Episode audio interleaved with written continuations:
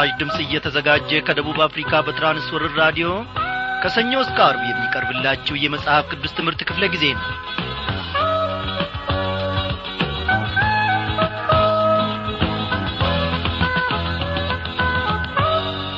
ያለፉትን ቀናት ከቃሉ ማድ እግዚአብሔር አምላካችን እየመገበን እያስተማረን የቅንነቱንም መንገድ እያሳየን እነሆ ለዚህች ለተወደደች ሰዓት ለተወደደች ጊዜም ደግሞ እንድንበቃ ፈቃዱ ሆኗል።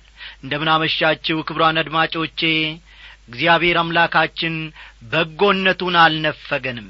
እግዚአብሔር አምላካችን ቸርነቱንም አብዝቶልናል። እንግዲህ ተከታታዩን የጴጥሮስን መልእክት ጥናታችንን በዛሬው ምሽት ክፍለ ጊዜ ጥናታችን እንቀጥላለን ማለት ነው። ዛሬም ጌታ መንፈስ ቅዱስ የሚናገረንን የሚያስተምረንን አብረን አንድ ላይ እንማራለን እግዚአብሔርን ምን ይሳነዋል?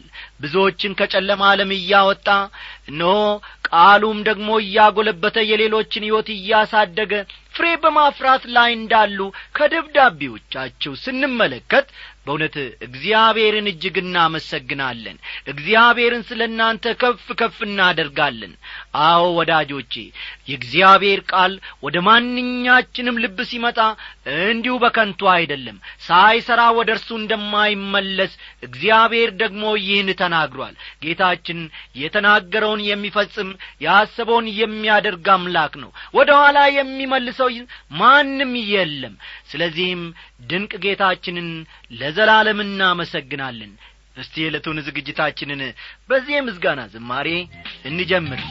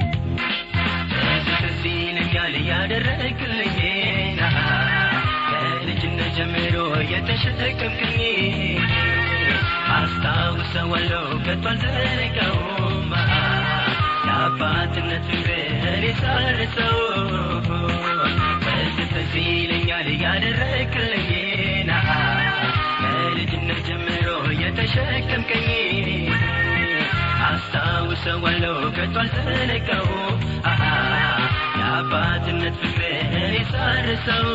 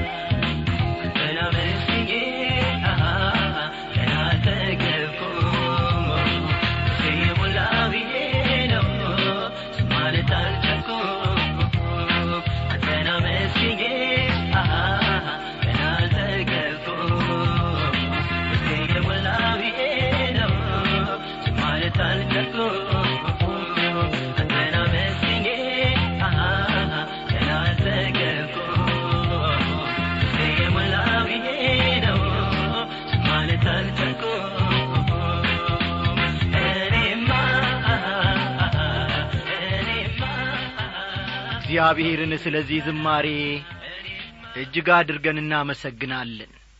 እስቲ ጌታችን ፊት አንድ ላይ በጸሎት እንቅረብ።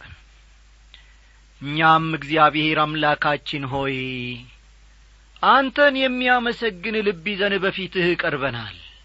እግዚአብሔር ሆይ ወጣቶችም እንኳን ብንሆን ዕድሜም የገፋን ታላላቆችም ብንሆን አንተን ከማመስገን አንደበታችን አይሰፍም ወደ ኋላም አይልም። ገና ገና እግዚአብሔር አምላካችን ሆይ ኀይልን ባበዛህልን መጠን ጸጋህንም ባበዛህልን መጠን እግዚአብሔር ሆይ ምስጋናን ለአንተ እንሰዋለን አንደክምም አንታክትም።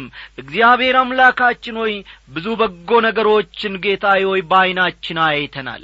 ቁጥር ስፍር የሌላቸውን የአንተን በረከት ደግሞ ተቀብለናል። አሁንም እየተቀበልን ነው። ስለዚህም ደግሞ ክብርና ምስጋና ይገባሃል። እግዚአብሔር አምላካችን ሆይ እግሮቻችንን ወደ አንተ ቤት ባታቀና ኖሮ ሕይወታችን እነሆ በዚህች ዐይነት ሁኔታ ለምልማ በፊትህም ባልቀረበች ነበረ ብዙዎች በዚህን ሰዓት እግዚአብሔር አምላኬ ሆይ በየመሸታው ቤት እነሆ ብርሌ ጨብጠው ሲሳደቡ ሲያሙ ሲጣሉ ሲጨቃጨቁ እነሆ እግዚአብሔር አምላኬ ሆይ ተስፋ በሌለው በዚህች ዓለም ውስጥ ደግሞ ተስፋን ለማግኘት ሲሉ በመጠጣቸው ይረካሉ። እግዚአብሔር አምላኬ በመዳራታቸውም የሚረኩ ይመስላቸዋል ሁሉም ነገር ያልፋል። የማታልፈውን የዘላለሙን ጌታችንንና ተስፋችንን አንተን መድኃኔ ዓለምን ስላመንን አንተን መድኃኔ ዓለምን ስለ ተደገፍን እኛ ደስ ይለናል። ክብር ለስምህ ይሁን። በዚህ ሰዓት ደግሞ እግዚአብሔር አምላካችን ሆይ ቃልህን እነሆ እንዴት መኖር እንደሚገባን እንዴት መመላለስ እንደሚገባን እንድትናገረን ወደ እኛም ደግሞ ልከ በመንፈስ ቅዱስ አማካኝነት እንድታስተምረን እንለምንሃለን። በሰማነው እውነት ደግሞ ለዘላለም በቤት ጸንተን መኖር እንድንችል እርዳን። በደላችንን ሁሉ ይቅር በጌታችን በመድኃኒታችን በኢየሱስ ክርስቶስ ስም አሜን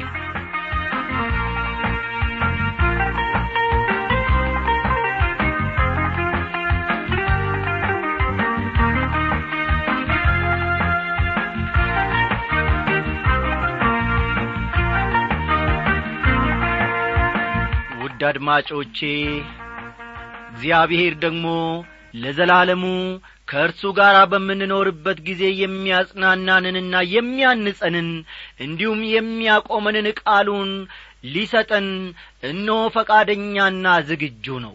እናንተስ ተዘጋጅታችሁ ቀርባችኋልን? ዛሬ እንግዲህ አብረን የምንመለከተው ቀደም ብዬ እንደ ተናገርኩት ከአንደኛ ጴጥሮስ የምዕራፍ አራትን ተከታታይ ትምህርት ይሆናል ባለፈው ክፍለ ጊዜ መከራ ለእግዚአብሔር ፈቃድ መታዘዝን ያመጣል የሚለውን ርዕስ ተመርኩዘን ሰፋ ያሉ ነጥቦችን መመልከታችን የሚታወስ ነው። ዛሬም የዚያኑ ቀጣይ ክፍል ይዘንላችሁ ቀርበናልና መጽሐፍ ቅዱሶቻችሁን እንደ ተለመደ ሁሉ ገለጥ ገለጥ አድርጋችሁ አንደኛ ጴጥሮስ ምዕራፍ አራት ቁጥር ስምንትን አውጡ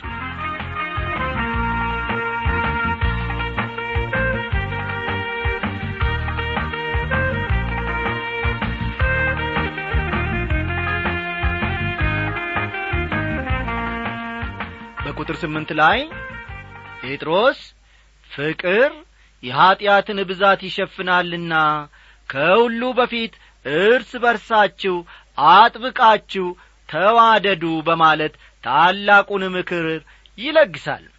እንደ አማኞች እኛ በመካከላችን መኖር ስለሚገባው ግንኙነት ነው እዚህ ላይ ጴጥሮስ እያመለከተ ያለው። የመጽሐፈ ምሳሌ ጸሐፊ ጥል ክርክርን ታስነሳለች። ፍቅር ግን ኀጢአትን ሁሉ ትከድናለች ይላል። ምሳሌ ምዕራፍ አስር ቁጥር አሥራ ሁለትን ተመልከቱ። በቤተ ክርስቲያን ውስጥ የሚኖር ጥላቻና ቡድናዊ አሰራር ጠብና ጭቅጭቅን ያመጣል። ፍቅር ግን እንዲህ ያሉ ነገሮችን ይሸፍናል። ቁጥር ዘጠኝ ያለ ማንጐራጐር እርስ በርሳችሁ እንግድነትን ተቀባበሉ ይላል እንግዶችን መቀበል ሲባል በቤታችን እንግዶችን ከማስተናገድ የበለጠ ትርጉም አለው ወገኖቼ። ያለንን ማካፈል ሊሆን ይችላል። ያንን ሰው ሆቴል ቤት ወስደን ራት ወይም ምሳ ወይም የተፈለገውን ነገር መጋበዝ ሊሆንም ይችላል። ቁጥር አስር ልዩ ልዩን የእግዚአብሔርን ጸጋ ደጋግ መጋቢዎች እንደ መሆናችሁ እያንዳንዳችሁ የጸጋን ስጦታ እንደ ተቀበላችሁ መጠን በዚያው ጸጋ እርስ በርሳችሁ አገልግሉ ይላል። እያንዳንዳችሁ የጸጋን ስጦታ እንደ ተቀበላችሁ መጠን ሲል ስለ መንፈሳዊ ስጦታዎች መናገሩ ነው። በአንድ አካል ውስጥ ብዙ ብልቶች እንዳሉ ሁሉ በቤተ ክርስቲያን ውስጥም ብዙ የተለያዩ ስጦታዎች እንዳሉ ጳውሎስ በአንደኛ ቆሮንቶስ ምዕራፍ አሥራ ሁለት ያመለክታል። ማን እንደሆናችሁ አላውቅም። ምን ዐይነት ስጦታ በዚህ ሰዓትም እንዳላችሁ እኔ አላውቅም። የማውቀው ነገር ቢኖር ወዳጆቼ በእውነት ክርስቲያኖች ከሆናችሁ አንድ ወይም ጥቂት ስጦታዎች ሊኖሯችሁ እንደሚችሉ ነው። ቁጥር አሥራ አንድ ማንም ሰው የሚናገር ቢሆን እንደ እግዚአብሔር ቃል ይናገር የሚያገለግልም ቢሆን እግዚአብሔር በሚሰጠኝ ኀይል ነው ብሎ ያገልግል።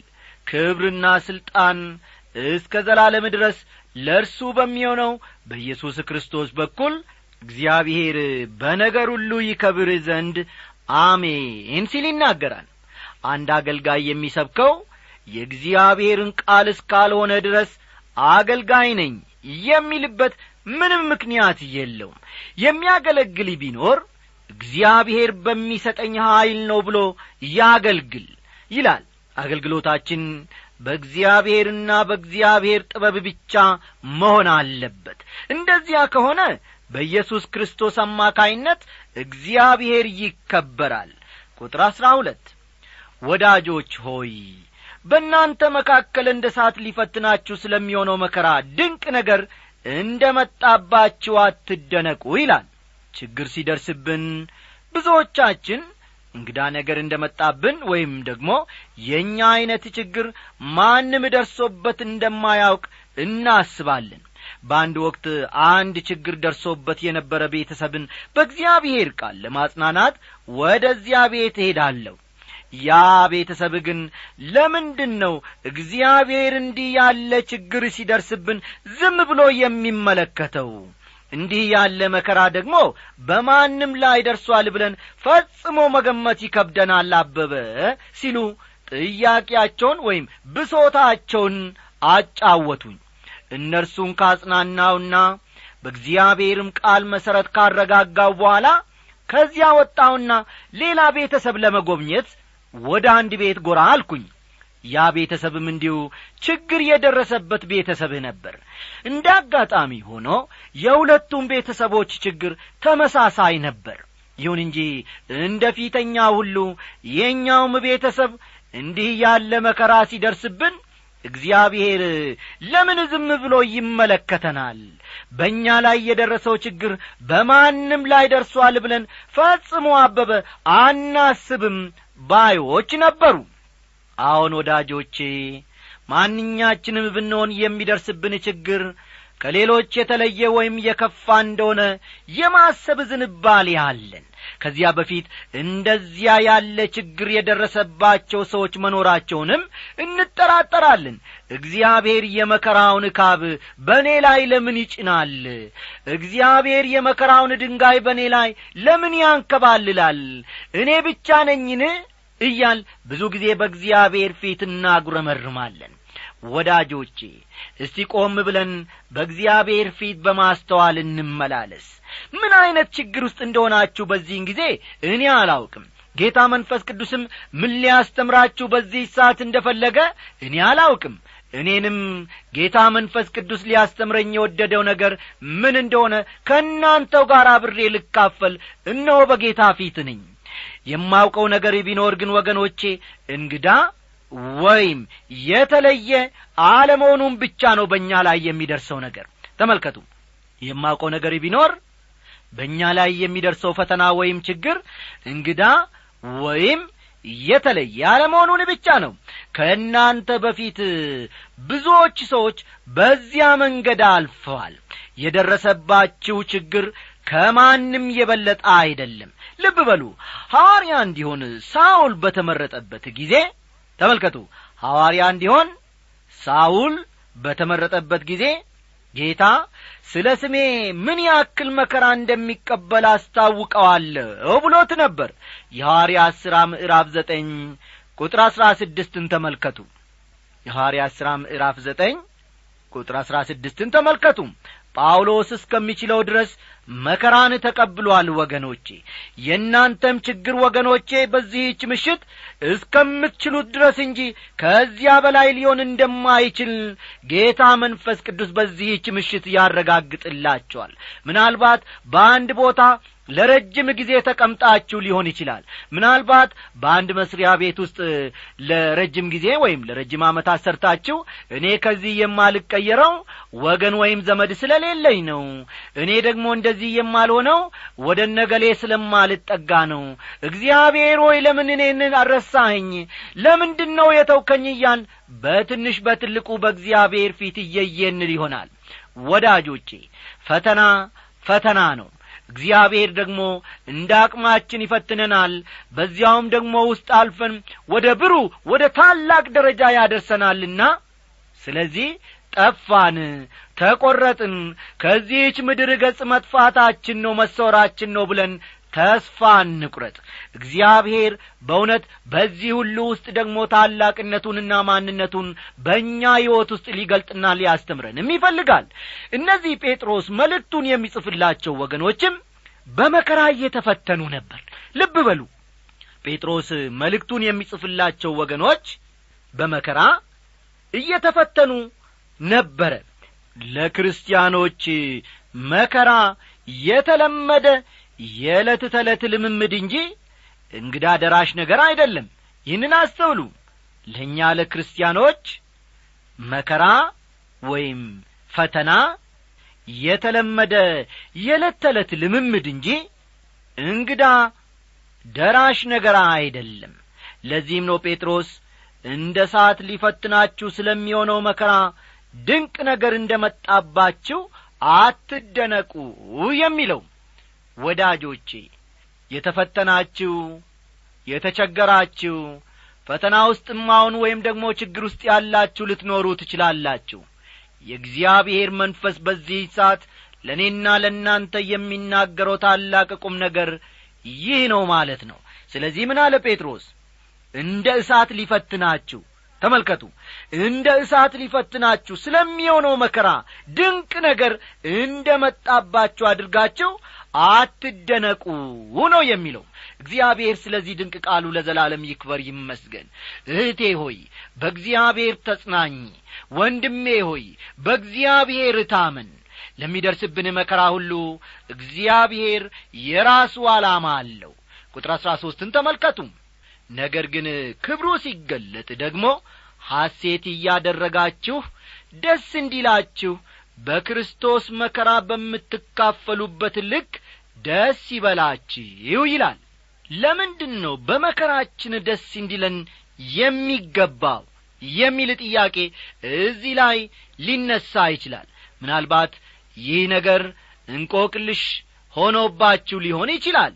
እግዚአብሔር ግን ወዳጆቼ የሚረዳን ልቦናን ካልሰጠን በስተቀር ወይም ደግሞ ጌታ መንፈስ ቅዱስ ካልረዳን በስተቀር ይህንን ቃል በእውነት መረዳት እጅግ ይከብዳል።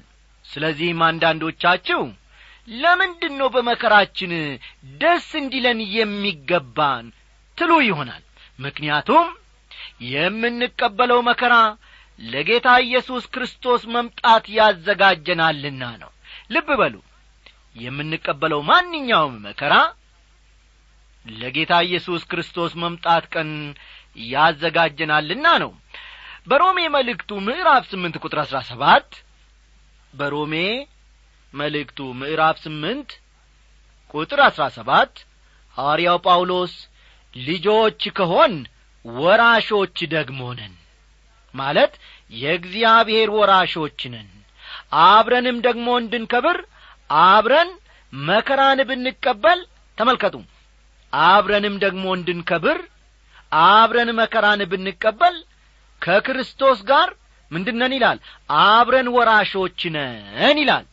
ተመልከቱ ይህ ቃል ታላቅ ምስጢር በውስጡ ይዟል።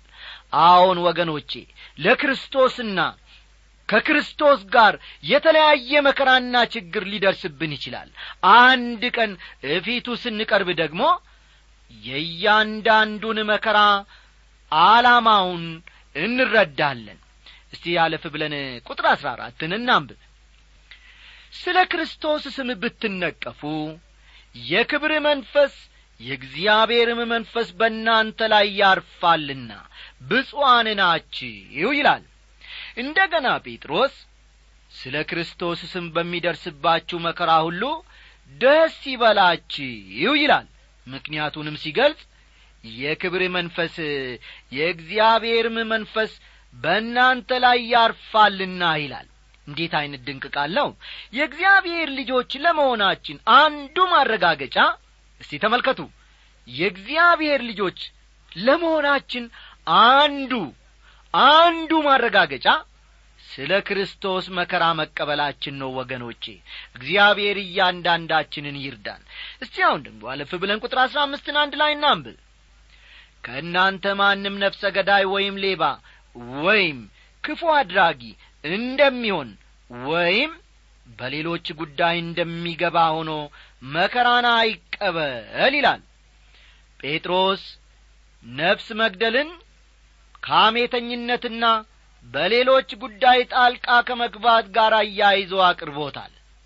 አስተዋላችሁ? ጴጥሮስ ነፍስ መግደልን ከአሜተኝነትና በሌሎች ጉዳይ ጣልቃ ከመግባት ጋር አያይዞ አቅርቦታል። ለእርሱ በሁለቱ መካከል ምንም ልዩነት የለም። ጳውሎስም እንዲሁ ተመሳሳይ አመለካከት ነበረው። ወንጀል በመፈጸማችን ብንታሰር ወይም ብንከሰስ በዚያ ውስጥ እግዚአብሔር የለበትም። ለዚህ ነው ከእናንተ ማንም ነፍሰ ገዳይ ወይም በሌሎች ጉዳይ እንደሚገባ ሆኖ መከራን አይቀበል የሚለው ቁጥር አሥራ ስድስት። ክርስቲያን እንደሚሆን ግን መከራን ቢቀበል ስለዚህ ስም እግዚአብሔርን ያመስግን እንጂ አይፈር ይላል።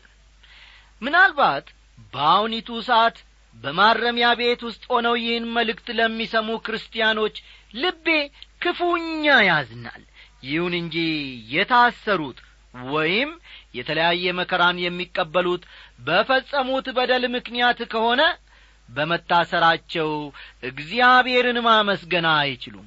ይሁን እንጂ በዚያ ውስጥ ሆነው ለጌታ መመስከር ይችላሉ። ቁጥር አሥራ ሰባት ፍርድ ከእግዚአብሔር ቤት ተነስቶ የሚጀምርበት ጊዜ ደርሶአልና አስቀድሞ በእኛ የሚጀምር ከሆነ ለእግዚአብሔር ወንጌል የማይታዘዙ መጨረሻቸው ምን ይሆን ይላል? አንድ ቀን አማኞች ሁሉ በክርስቶስ ፍርድ ወንበር ፊት ይቆማሉ። ይህን በተመለከተ ጳውሎስ መልካም ቢሆን ወይም ክፉ እንዳደረገ እያንዳንዱ በሥጋው የተሠራውን በብድራት ይቀበል ዘንድ ሁላችን በክርስቶስ በፍርድ ወንበር ፊት ልንገለጥ ይገባናልና ብሏል። ሁለተኛ ቆሮንቶስ ምዕራፍ አምስት ቁጥር አስር። ሁለተኛ ቆሮንቶስ ምዕራፍ አምስት ቁጥር አስር። የጌታ ፍርድ በእኛ የሚጀምር ከሆነ ለእግዚአብሔር ወንጌል የማይታዘዙ ሰዎች መጨረሻቸው ምን ይሆን? የሚል ጥያቄ አግባብነት ያለው ነው ክርስቶስ የኀጢአታችንን ዋጋ መክፈሉ እውነት ነው። እርሱም በሚያስከብር ሁኔታ የማንኖር ከሆነ ደግሞ ይፈረድብናል። እንግዲህ እግዚአብሔር የእርሱ በሆኑት ላይ እንኳ የሚፈርድ ከሆነ ለወንጌል የማይታዘዙ ወገኖች መጨረሻ ደግሞ የባሰ እንደሚሆን መረዳት ይቻላል። ቁጥር አሥራ ስምንት ጻድቅም በጭንቅ የሚድን ከሆነ አመፀኛውና ኀጢአተኛው ወዴት ይታይ ዘንድ አለው ይላል። አንድ የደህንነት መንገድ ብቻ አለ ወገኖቼ። እርሱም ጌታ ኢየሱስ ክርስቶስ ብቻ ሲሆን እኔ መንገድና እውነት ሕይወትም ነኝ በማለት ስለ ራሱ ጌታችን ተናግሯል።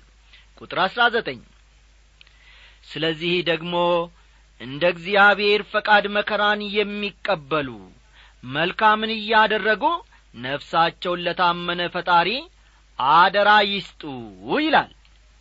ራስን ለጌታ አሳልፎ መስጠት ማለት ምን ማለት እንደሆነ ይበልጥ ግልጽ የሚሆንላቸው በመከራ ውስጥ በማለፍ ላይ ላሉ ወገኖች ነው።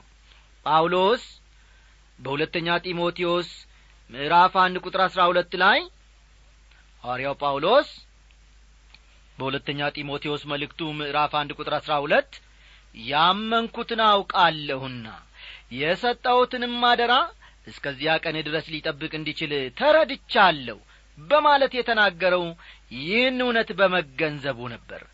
ሐዋርያው ጳውሎስ አሳልፎ የሰጠው ምን ነበር? ጳውሎስ አንድም ነገር ሳይቀር ሁሉንም ነገር ላመነበት ጌታ አሳልፎ ሰጥቷል። ጴጥሮስም መከራን የሚቀበሉ ነፍሳቸውን ለታመነ ፈጣሪ አደራ ይስጡ በማለት ይመክራል። ታዲያ እኛስ ሁላችን ነገራችንን ለክርስቶስ አሳልፈን ሰጥተን ይሆንን? ሁሉን ነገራችሁ ወገኖቼ አሳልፋችሁ ለታመነው ፈጣሪ ለእግዚአብሔር ከሰጣችሁ ከፍርሃትና ከጭንቀት ነጻ ትሆናላችሁ። ምክንያቱም አደራውን የሰጣችሁት ለማን እንደሆነ ስለምታውቁ ነው ውድ አድማጮቼ በኢየሱስ ክርስቶስ በማመን ነፍሳችንን ለጌታ አደራ እንስ እኔ አልሰግድም ላቆምኩ ምስል አልዘምርም። ለጠላት ክብር ሰባት እጥፍ ቢነድ እሳቱ ያድነኛል። ዛሬማ ቤቱ ባያድነኝ እሱ ይመለካል። የሲኦል ደጅ በርሱ ተዘግቷል። የምድሩ ምን አስጨነቀኝ? የሰማዩ ከሰመረልኝ የኢየሱሴ ከሰመረ ኢየሱሴ የኢየሱሴ ከሰመረ ኢየሱሴ የኢየሱሴ ከሰመረ የኢየሱሴ የኢየሱሴ ከሰመረ የኢየሱሴ ኃያል እግዚአብሔር ነው በዘመናት ጸንቶ የቆመው መንግሥቱ ጊዜ ድንቅን አድርጓል በየዘመኑ። ጀግና ኢየሱስ ነው እስካሁን ያልተበገረው አዶናይ። አንደኛ ጌታ በማንም የማይረታ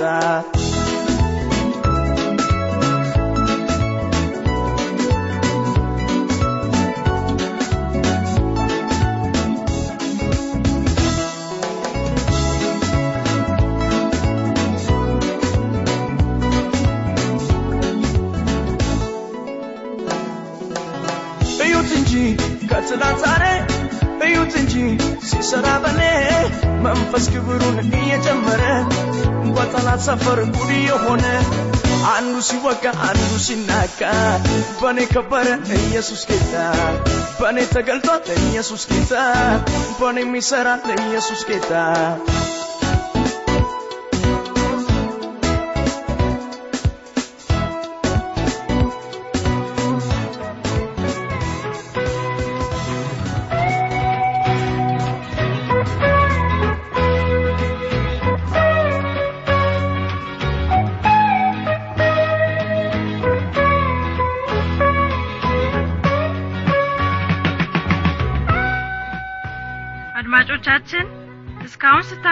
በነበረው ዝግጅቶቻችን እንደተባረካችሁ እናምናለን።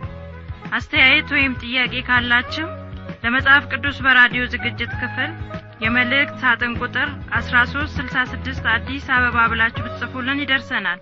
በሚቀጥለው ክፍለ ጊዜ በተመሳሳይ ዝግጅት እንደምንገናኝ ተስፋ እናደርጋለን። እስከዚያው ደናደሩ ጌታ በነገር ሁሉ አብዝቶ ይባርካችሁ